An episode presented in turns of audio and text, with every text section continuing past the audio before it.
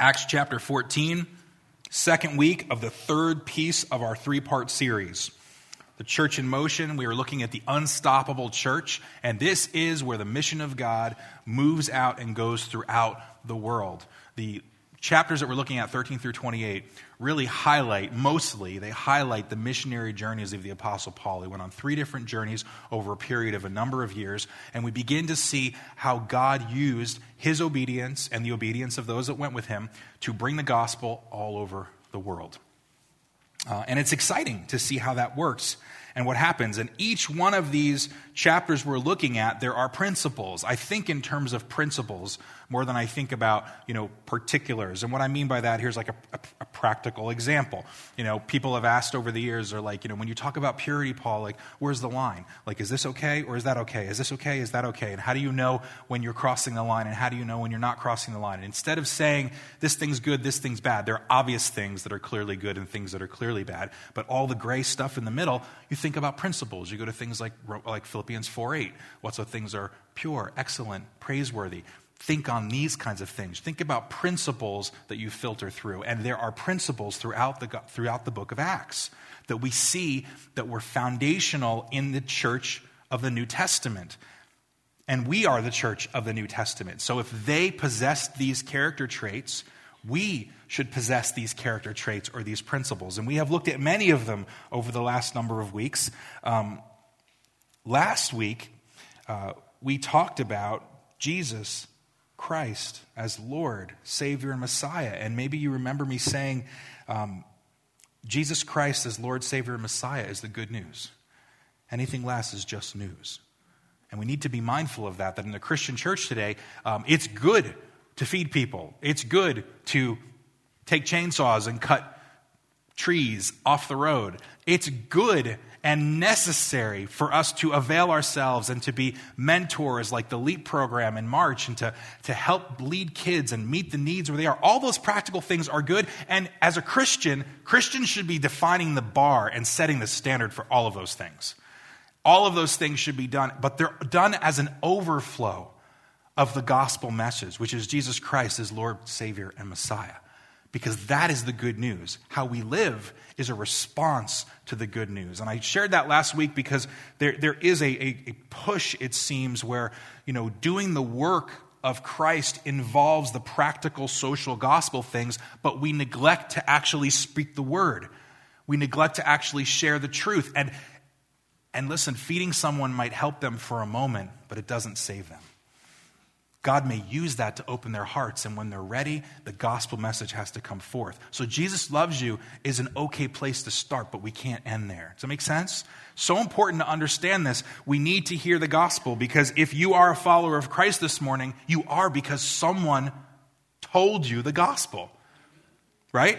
I have a friend of mine years ago. He was a part of a denomination, and he told me that his denomination went to South Korea for years and years and years doing social gospel work. And he said it was a number of years ago that he was actually, he's not in the ministry, he was doing his business work in insurance, and he went to this pastor that was buying insurance for the church, and when the guy found out he was part of this denomination, he was thrilled because he said, in the hometown that I grew up in South Korea, your denomination built buildings and helped make wells and all this stuff that did cool things to help transform the economy of the community in South Korea that this gentleman was a part of. And he was so thrilled to meet this man from this denomination. But he said, I do have a question for you, though. Are you guys saved? Do you know Jesus as your Lord and Savior? And he was shocked. And he said, what are you talking about? He goes, we did all this stuff as the denomination. And he said, yes. He goes, but when you came, he goes, you did all these good things, and no one ever talked to us about the gospel of Jesus Christ. So when the Presbyterians came and they brought the gospel, we all became Presbyterians. True story. That's a true story. And this isn't about pitting one denomination of another, but the conversation so struck me to say, the good works are important, right? We need to be, that's how you love people. People don't care what you know until they know that you care. And if we don't bring practical things to help someone, we really don't have a platform to preach the gospel. They go hand in hand, and it's not a science, it's an art, if that makes sense. There's no formula. But I talked about that last week. Jesus Christ is Lord, Savior, Messiah is the good news. Anything less is just news. This morning, we're turning a little bit of a corner, but it's connected, and it's called Staying Rooted in Your Faith. That's the message title today. Staying Rooted in Your Faith, out of Acts 14, 1 through 20. And if I was going to highlight one character trait I see in this passage in Acts 14, 1 through 20, it would be this. The church in motion stays on mission. The church in motion stays on mission. Now, if you go back and hit the rewind button to the first week that we started this series in Acts chapter 1, the first character trait I said was that the church in motion is a church on mission. And now we're going back and we're looking back, not 1 year, 2 years, 3 years, 4 years. We're looking back over 15, almost 20 years from the time the New Testament church was birthed. That's where Acts chapter 14 picks up. Almost 15 to 18 or 15 to 20 years, depending on who you look at, when the church was birthed in Pentecost to where we're at Acts chapter 14, we see a huge gap in time. That's why we're going back, and I think it's great that Luke speaks about this, but we need to be mindful of the fact that if we're going to be an effective church and be who God has called us to be, the church in motion stays on mission. What is the mission of the church? Acts chapter 1:8. This is the word. These are the words of Jesus when he spoke to his people, to his followers and disciples. He said, "But you will receive power." Remember, he told them, go to Jerusalem, stay in Jerusalem, don't leave Jerusalem, because you will receive power when the Holy Spirit comes on you. And you will be my, what? Say it together. Witnesses. Witnesses in Jerusalem, in Judea, in Samaria, and the ends of the earth. He gave them a roadmap. You're going to be my witnesses in our hometown. You're going to be the witnesses in Jerusalem, the southern region. You're going to be my witnesses in Judea, Judea, the whole southern region. Jerusalem was the hometown. You will be my witnesses in Samaria, all of Israel, where there's half Jews and not Jews. And that's nervous. That makes Jewish people nervous because they didn't talk to Samaritans. Remember, some of them were Jews, some of them were not. There was a mix. They were like spiritual mutts in the eyes of the pure Jewish people.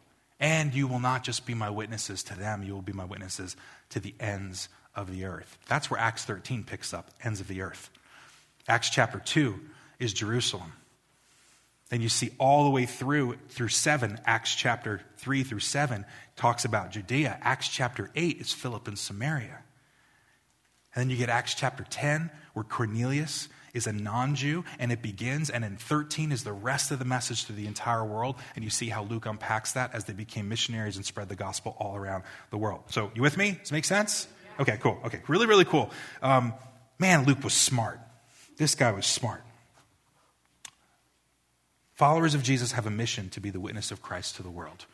I would think we would agree with that. And yet, people walk away from the faith. Maybe you know someone who has walked away from the faith. Maybe you've experienced that for a moment or a period of time in your life. It's not an uncommon thing to know someone who has walked away from Christianity. In fact, we probably could do a personal survey and figure out people that we've known who for different reasons have walked away. There may be victims of one of three things, and maybe there are more, but three that I wrote down is disappointment. Maybe they were disappointed in God. Maybe they had an expectation of who God was supposed to be in their life. God didn't come through the way that they thought he should, and they walked away. Maybe they were disappointed in people. I don't know if you know this, but no one's perfect in this world. And people have a great way of hurting people. I have been deeply wounded by people that have called themselves Christians. And you know what else? I have deeply hurt people. It goes both ways. So maybe they're victims of disappointment in God, or they're in disappointment in people. Maybe they were a victim of discouragement. Things aren't getting any better in their lives. They believed in their mind that Christianity was a link to this. And as a result, when it didn't happen, they became not just disappointed, but discouraged because the change has not come to pass. So they walk away from Christianity. The last D, I don't know why I have the three Ds, but it just seemed to work. The last one is deconstructionism, and that seems to be a real big movement right now that's happening in different places of our world and our country. But that's pulling apart what you believe just ripping it apart and pulling apart. Now, asking questions is a really good thing, but when you fail to surround yourself with rooted, mature believers who can help you rebuild, you have no place to go but just scatter and divide. And what deconstructionism doesn't do very well is it doesn't give you a way to rebuild things in a healthy way. Scripture is very clear. Paul says, work out your salvation in fear and trembling. That doesn't mean walk around scared. It just means be reverent towards God. And it is a journey. God is not afraid of the hard questions that we have to ask him, right? I mean, he's God. There's no question I'm going to ask him that he's going to say, oh, I never thought about that one. Jesus, what do you think? I'm like, I don't know. You know, like he doesn't do that. He knows everything that we're going to ask him. He's not intimidated. But many times people jump on this bandwagon of deconstructing because of all these things that are coming into our culture and our community, and they don't surround themselves with rooted, grounded people to say, let's break it down. But then through God's power and spirit, let's build it back up. Because ultimately your faith has to be your faith, not your mom's or your dad's or your aunts or your uncles or your pastor's. Our faith has to be here. And there's a healthy part of that. And I think most people, I would believe, that are actually growing and maturing in their Christianity have partially deconstructed things in their lives when they've made their faith their own. I have. There are still questions that I don't understand, and it will always be that way, but there are elements of my life that I've deconstructed, but I've been careful to say, okay, now that I've ripped this apart, let's try to make sense of it. God, where are we going with this?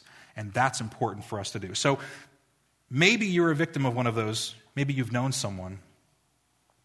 Looking at Acts 14, 1 through 20, we see Paul and Barnabas on a missionary journey. And they're experiencing some really great things and some really terrible things. And yet, and this is the cool part, they continued to stay rooted in their faith.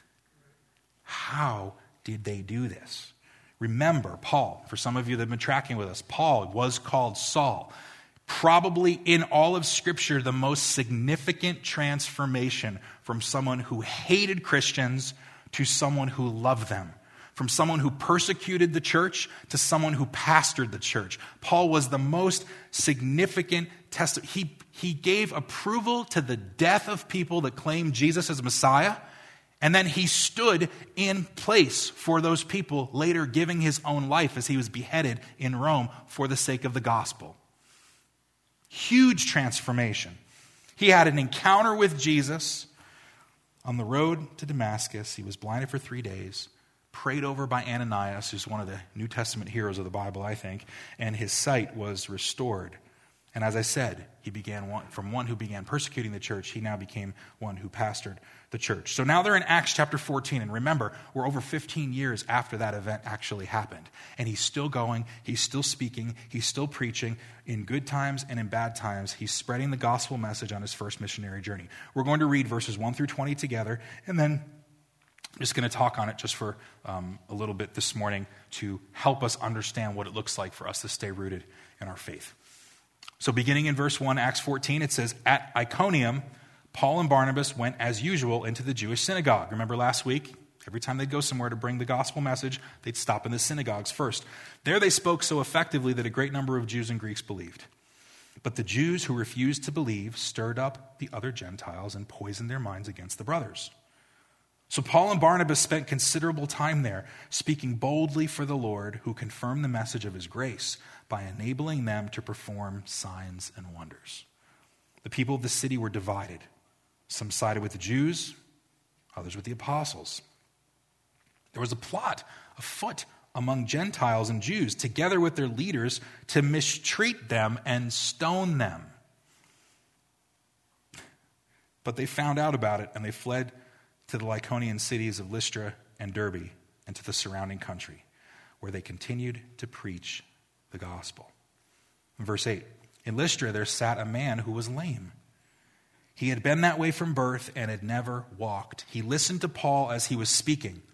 Paul looked directly at him, saw that he had faith to be healed, and called out, "Stand up on your feet." At that the man jumped up and began to walk.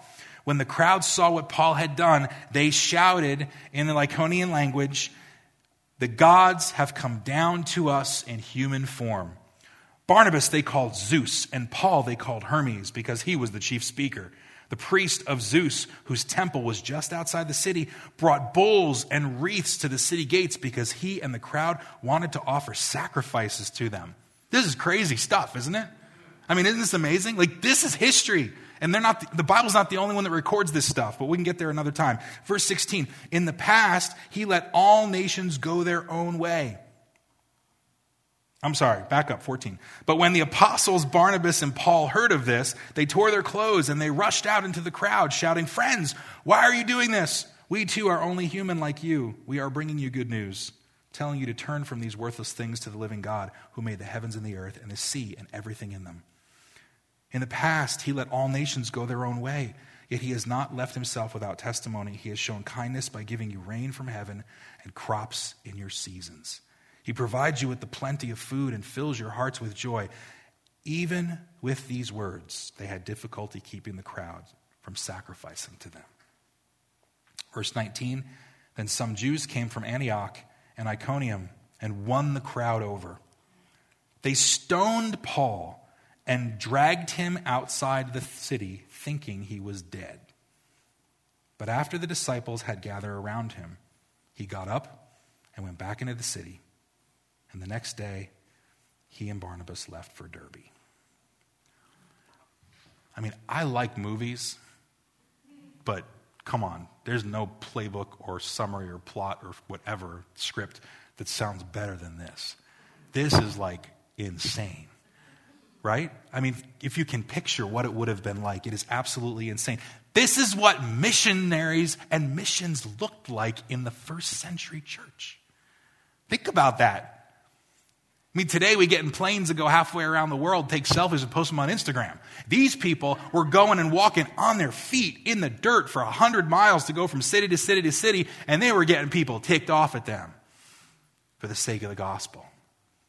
I love the authenticity and the relatability. These are real men with a mission to share the good news of Jesus Christ. They experienced really great things that we just read about, and they experienced really terrible things as well. And yet they remained undeterred in their mission. Isn't that incredible? I mean, when you just read, just stop and think for a moment about what they just experienced. They kept on keeping on, if that's good grammar. How can we learn from Paul and Barnabas today, in this year, thousands of years later, to stay rooted in our faith? I think there's two things we can look at. I always say that there are more, because I don't want to be presumptuous to say there isn't more, but I see two things in here that I think are important for us to talk about. Two ways we stay rooted in our faith.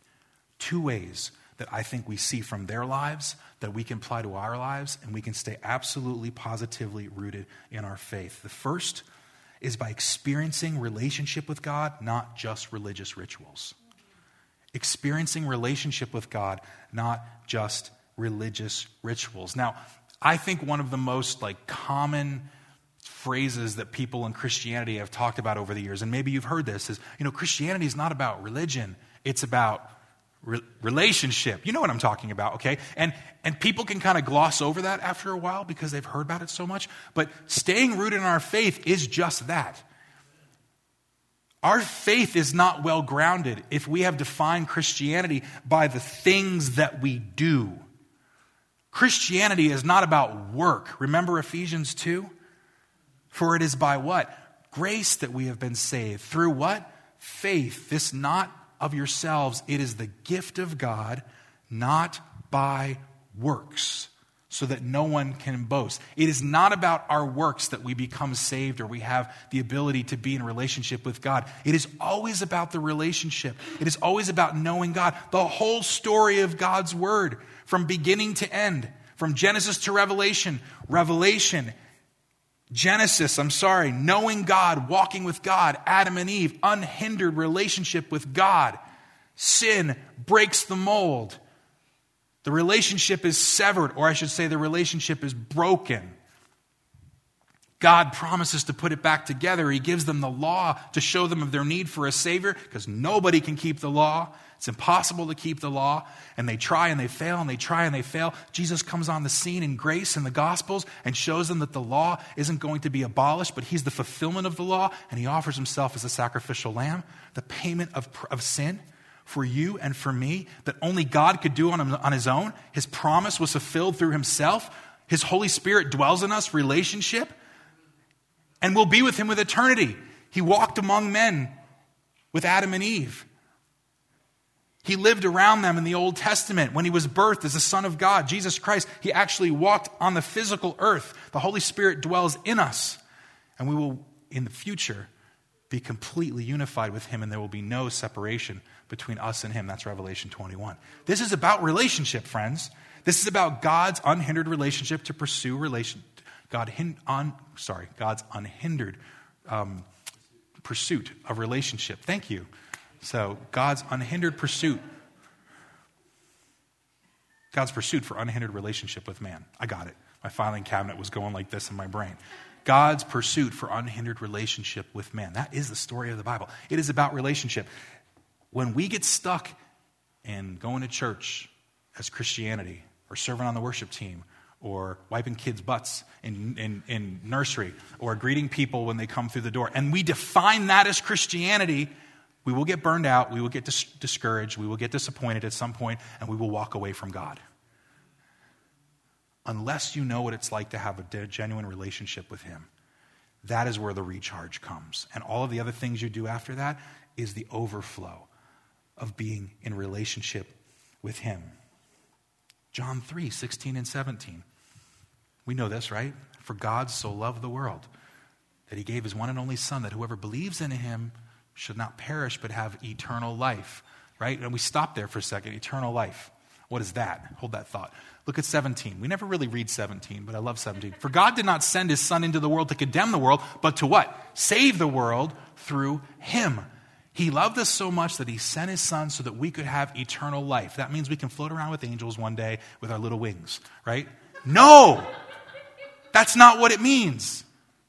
If you wonder what it means, you just have to go to John 17:3. Look what it says. Now this is eternal life, that they know you, the only true God, and Jesus Christ whom you have sent.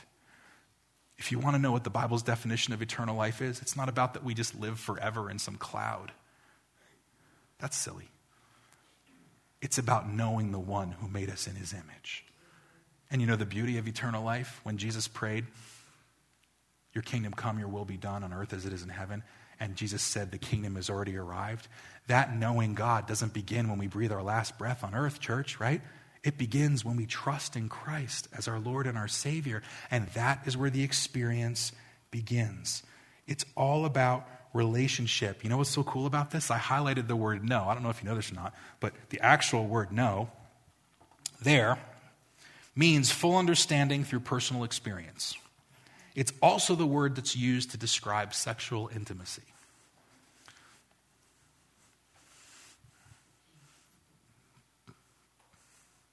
Are you thinking on that for a minute? It's also the word. Wait, me, God, what? Sexual intimacy. What in the world is going on here? The word is being used to talk about the type of way that you can know someone better than any other way. Sexual intimacy is one of the greatest ways that you're going to know someone. In the Old Testament, they had a word. It was yada. It was to know God, and it was about, sexual intimacy in the same way. In the New Testament, it's this word. The whole point they're trying to show here is that knowing God isn't about knowing about him. It's not about being able to spew facts off in every verse that you can think about. These are important things, don't get me wrong.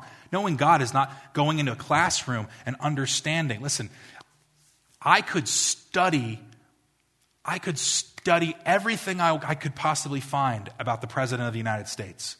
I could watch every video. I could go to every news source. I could look at every history. I could understand his bio and go to Wikipedia and learn everything. But if he walked through this door today and I went up to him and I said, "Hey, Mr. President," he'd say, "Hi, what's your name?" Because he does not know me. I know about him, but he does not know me. There's a difference in knowing something about people versus them actually being in relationship with you. You understand? Like, there's a huge difference in that. And Paul and Barnabas knew God. It is all about the relationship and knowing the character of God. Knowing the character of God, hear me on this, please, not just through the stories of others, but through your own personal experience. You can learn to know God's character through other people by hearing their testimonies. Maybe you were encouraged by what you heard this morning. Your heart just kind of pounds a little bit and go, yeah, I've experienced that, or I want to experience that. True Christianity means that you're in the driver's seat. And I don't mean that you're driving your car. I mean, God is the one that's interacting with you, not just everyone around you. It's one-on-one relationship with you and others. That's why it's so important in the Old Testament to understand the names of God. If you go through the names of God, Israel had, and I'm not just talking about like Jehovah and Yahweh and Elohim. I'm talking about the character traits of God that they used. So they called him Jehovah Jireh, which means the God who provides, or Jehovah Rapha, the God who heals, or Jehovah Shalom, the God of peace. Jehovah Nisi was the God was our banner, means he was our covering wherever we would go and our protection. And things like Jehovah Sekenu, which was God is our righteousness, that we are made pure through God himself and nothing else. These were just examples, and there are others, but I'm sharing that with you this morning because all of those attributes spoke to experiences that Israel had with the living God. You hear me? I mean, this is so powerful. He is our banner, because when we would go up against our enemies, he was the one that fought for us. He is our banner. He is our provider, because when we walked through the wilderness for 40 years and had no food to eat, every day he gave us manna from heaven. He is our provider.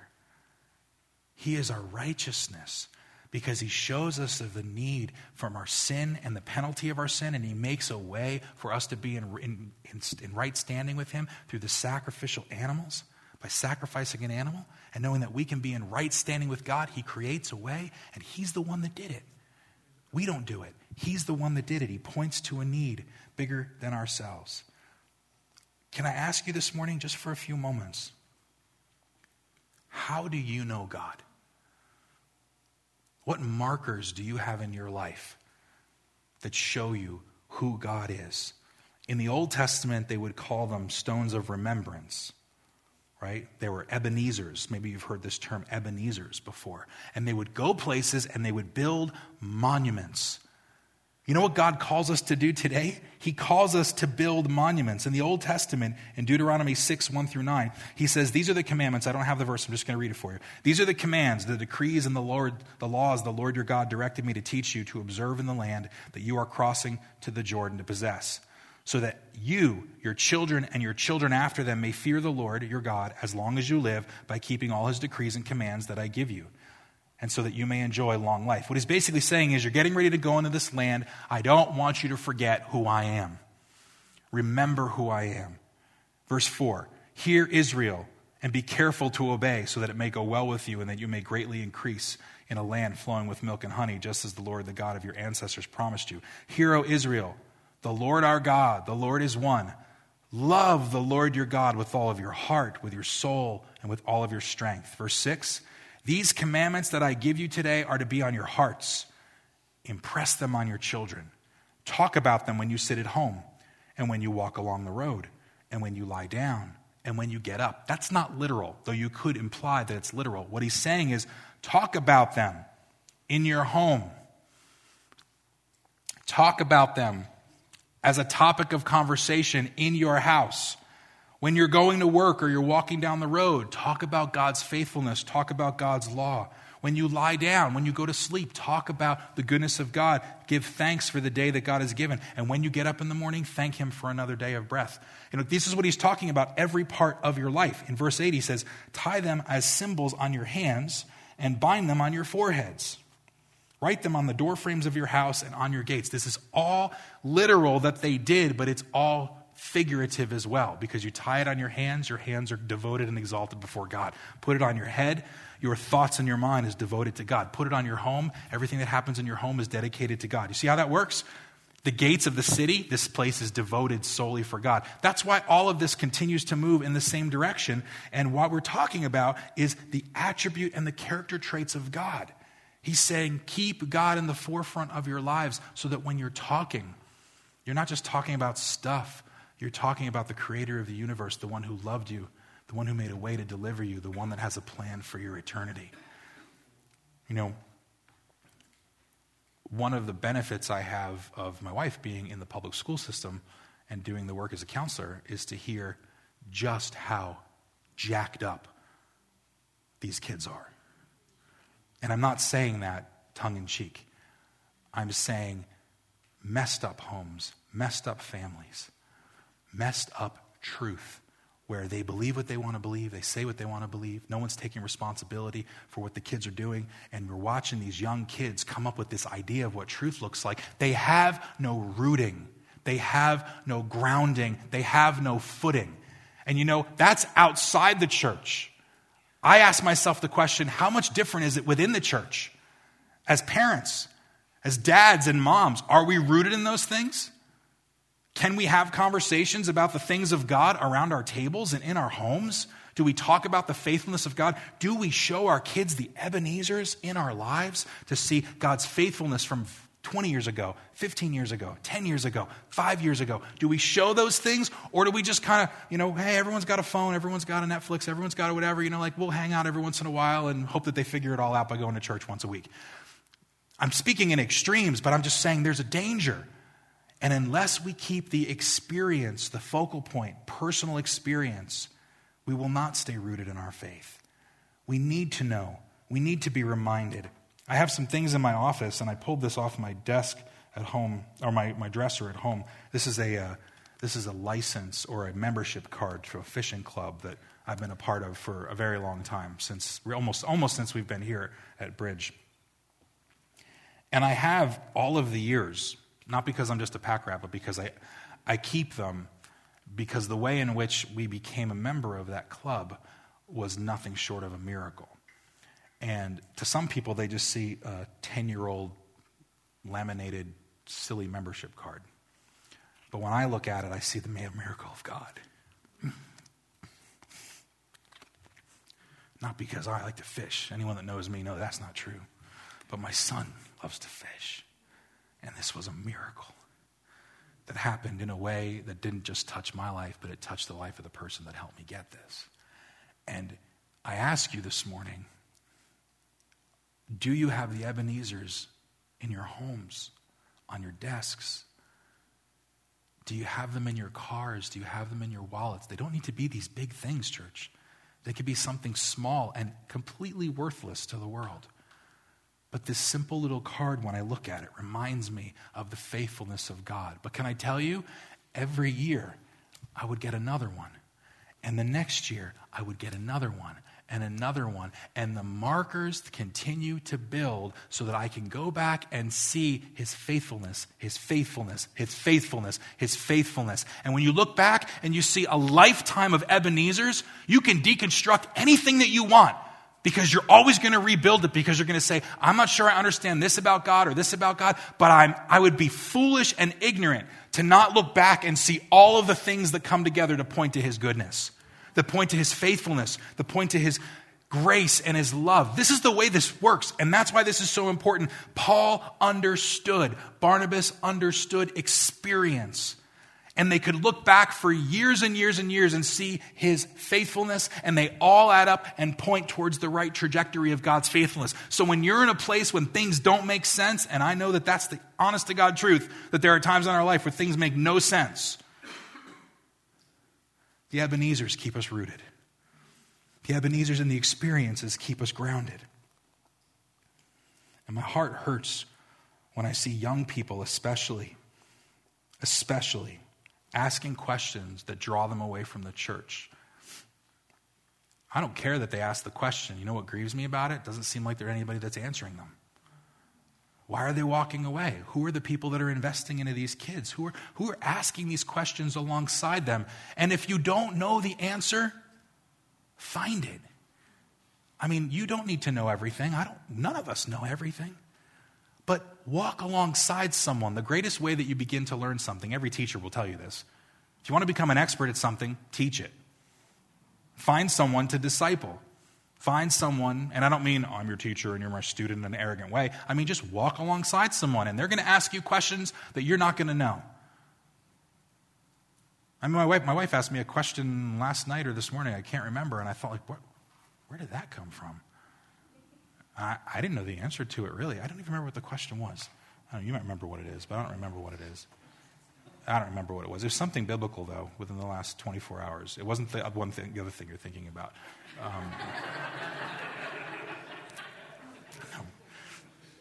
Guys, what are you thinking? You don't have to know all the answers. You just have to walk. And what you will see over and over again is the faithfulness of God and the promises of God. And those are the things that keep us rooted. So, experiencing relationship with God, not just religious rituals. It's about the transformation. It's not about the tradition. And when people walk away from God, the first thing that I ask and I look at is, what was their relationship with God ever like? And then I look after that and go, what experiences did they genuinely have that the devil stole from them? Oh, that wasn't real. Oh, that was fake. Oh, that was manufactured. Oh, God didn't really do that. Really? Everyone that you're going to talk about? Because it doesn't just happen one time. So when you were 3, when you were 10, when you were 12, when you were 15, when you were 16, those were all just coincidences. And they're all manufactured in your mind or because you have manipulative people around you. No, maybe the devil's just stealing things and turning the truths into lies so that you can walk away from what God's already showed you is true. And I just want to challenge you to rethink that. When you have people that are walking away, when you have people that are questioning, go back to the experience. Go back to things like Jeremiah 29:13. You will seek him and you will find him when you seek him with all of your heart. The second thing I want to mention briefly today, and this is a brief one because the first one is the most important. The second one is, if we want to stay rooted in our faith, following Jesus without making our commitment conditional on the outcome. We need to follow Jesus without making our commitment conditional on the outcome. And here's what I mean by that. This is not a quid pro quo. This for that. God, I will follow you if you do X, Y, and Z.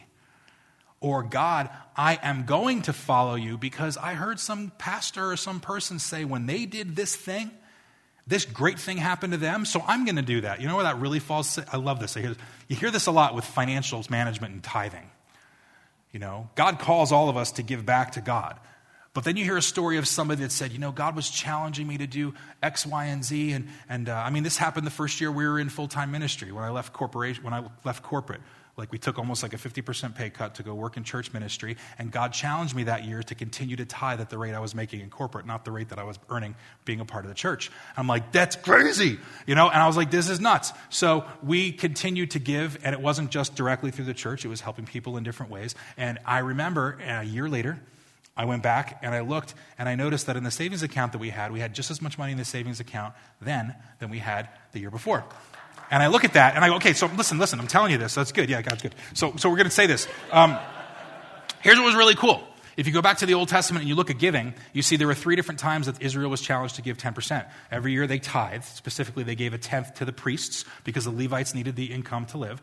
Then there was another tenth that they went every year and they actually worshiped in the temple together or in the temple area, and they shared amongst themselves. And then every third year they gave another tenth for the benevolence of the villages that they were in so that all the people had a third. So if you add all that up over a year, it was 23% or 23 1/3% they gave towards God every single year. When I ran my numbers in QuickBooks that year, and I looked at how much I gave, it was 23%. Isn't that cool? Now, you can listen to that story and go, well, if Paul did it, we need to do it. If God's not telling you to do it, don't do it, because you're going to get mad at me. You know what I'm saying? Or you might get mad at God. Well, God, Pastor Paul did this. This is what I'm talking about. Following Jesus without making our commitment conditional on the outcome. I heard somebody else did this and that was the result. So if I do it, I'm going to have the same result. No, you won't. Because it's not about a formula. It's about God's faithfulness through relationship.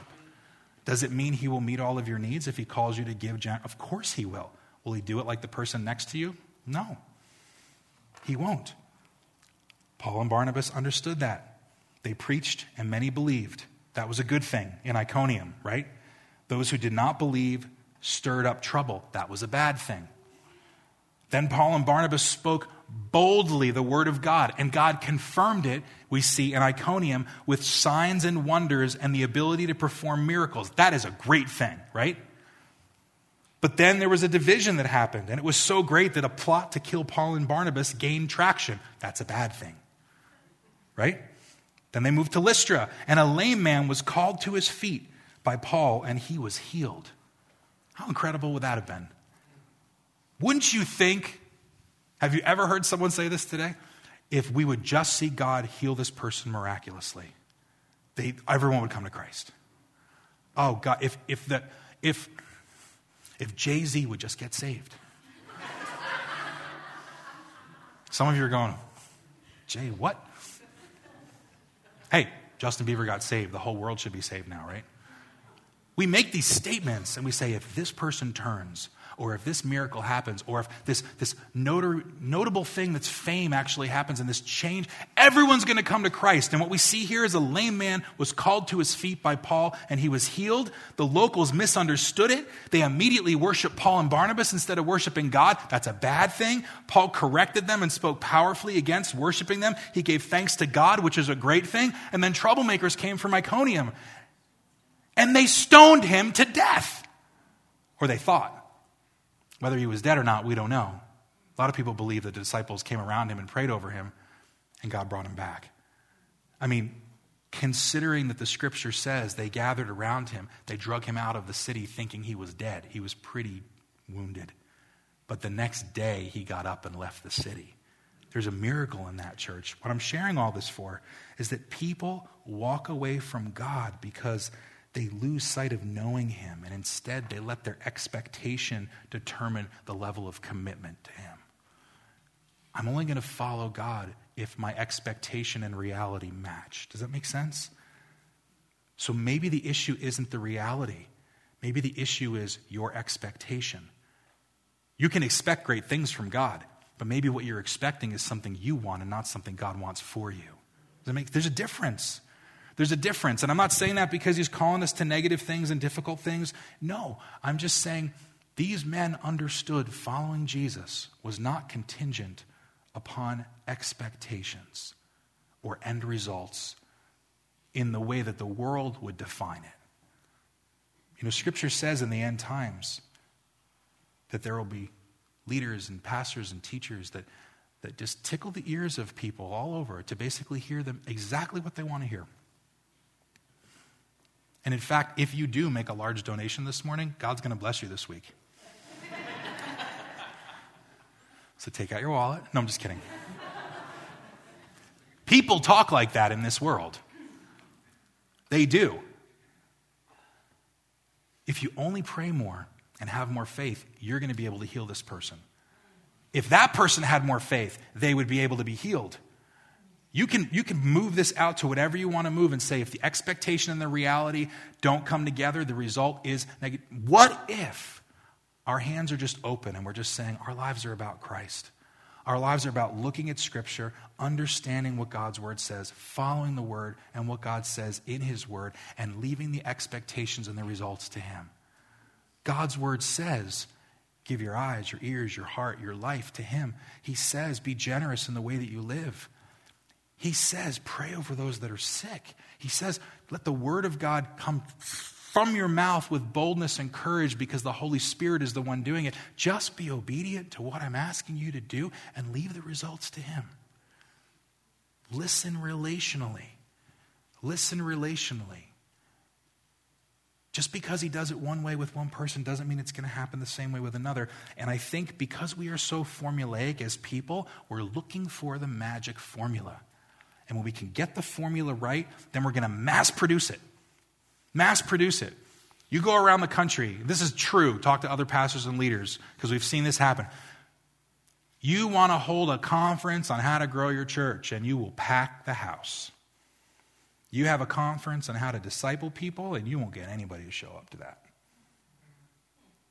Because having more people is a formula to make you feel better about yourself. And evangelism is not a bad thing. That's all good. Church growth is not a bad thing. Discipleship is not a formula. It is an art, and it requires relationship. There is no formula except for principles, and it takes a lot more time because you're giving your life, not just a few moments in a weekend. Our worship team's going to come, and we're going to wrap up in just a few moments. But can I ask you just to consider what was being shared this morning? And I want you to ask yourself about what it means to be rooted in your faith. You know, if you're here this morning and you're a follower of Christ, I have to believe at different times in your life that you've had questions that maybe didn't quite make sense or maybe you struggled with. And that's okay. Like, I want you to know, like, God is not at all intimidated by your difficult questions. I think I already said that. But I also know he doesn't want us to live there. I know that the word shows us, and there's so much in Scripture. I mean, if you struggle reading things in the word and understanding what some of the things are, especially if you're reading some of the Apostle Paul's writing, you know, Peter even talked about that. He was like, Paul writes some things that I don't even understand. His writings are hard to understand. Peter said that. It's okay to not fully understand. But don't ever lose sight of the fact, please, don't ever lose sight of the fact that being rooted in your faith, it's not about the fact that you may doubt sometimes. It's about your roots being strong and your foundation being faultless so that when the rains come, when the winds come, when the tornadoes of life hit us, we don't fall. We can't be uprooted because the roots are too deep. You know what I'm saying? And the whole tree could be destroyed. All of its foliage could be destroyed. And then when the next season comes around and that bird starts chirping, you see little growth that starts coming out of the tree again. Why? Because the life is in the roots, not in just the fruits. The life is in the roots. I mean, I haven't walked on this planet long enough, and there are others here that have walked longer than me, but I can tell you, in the season of life that we are in, looking at the Christian church, looking at what's happening in our world, looking at all of the things combined, for me personally, I feel like as I'm looking, we're in one of the most difficult times for the Christian church right now, because Christianity is being put on a platform, and it's being evaluated to see what's true and what's not, and God is using this time. So it's difficult in that way, but it's good in another way that God is using this time to refine his people and to refine the church and to show us that, listen, in the deepest, darkest struggles that you could have and the things that you can wrestle through, stay rooted and stay grounded, because it's in those times that you see the miraculous power of God come to pass. And if you're looking for God, he has already been looking for you. All you need to do is stay close to him. Well, it's hard for me to hear him sometimes, Paul. It's difficult for me to hear him. All I can say is, in the same way that a radio and a tuner works, you can either be dead on with the right frequency or you can turn a couple directions in either way. And the further away you get from the dead on frequency, the harder it is for you to hear God. And the answer is not God stopped speaking, it's that we're not listening. So what is God calling us to do to stay focused, to keep our frequency aligned to his frequency? And whatever it is you're walking through, are you experiencing him? Do you see his hand of provision? Have you written down the years of his faithfulness? It's a beautiful thing to do. If you haven't done this, I encourage you, consider taking a few moments every day this week and a notepad and just writing down all the things you know you can attribute to God's faithfulness. From this week, from last month, from last year, from last decade, it doesn't matter. Write them down if you know them. Ask the Holy Spirit to remind you of it. It's a beautiful thing to do that, because when you do that, he does reveal himself to you and he does show you his faithfulness. But if you do that and you write these things down, you will see a trajectory that continues to point to the relationship he died for. And that will keep you rooted in your faith. Does that make sense? I'm going to close in prayer, and we're not going to sing this song together just for time. But you're welcome to stay, as the team does actually. But I want to ask you, because I always feel like, and this week I feel like singing a song is kind of like a trite way to end a message like this. God isn't necessarily just interested in the words that we sing. He wants to know what the words are that are written on our heart. So if you choose to stay as the team sings, do whatever you need to do this morning just to spend that time with God and talk to him. You can come to the altar. We have some prayer people that will come, and you can come and pray with them. You can sit, you can stand. Just use this time to be intentional. And if you're not going to stay, please just leave quietly for those that are going to go. But I'm just going to close in prayer, and the team will begin to play, and then you can respond however you want to respond this morning. Fair enough? Father, we come before you today, and I just thank you again for your love, and I thank you for your faithfulness, and I thank you for the opportunity that you've given us to know you, to walk in relationship with you, and to have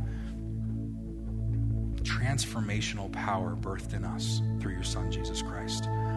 God, I pray if there's anyone here this morning that does not know you or have a relationship with you, that today would be the day that they would choose to know you. They would choose to walk in relationship with you, and they could call themselves a son or a daughter of God because of the faith they place in you. So God, we put our lives in your hands. We know it's all about you, Jesus. And I just pray as we respond today, your Holy Spirit would speak to us, to not just speak to us and to challenge us, but to encourage us to walk closer to the author and giver. In Jesus' name.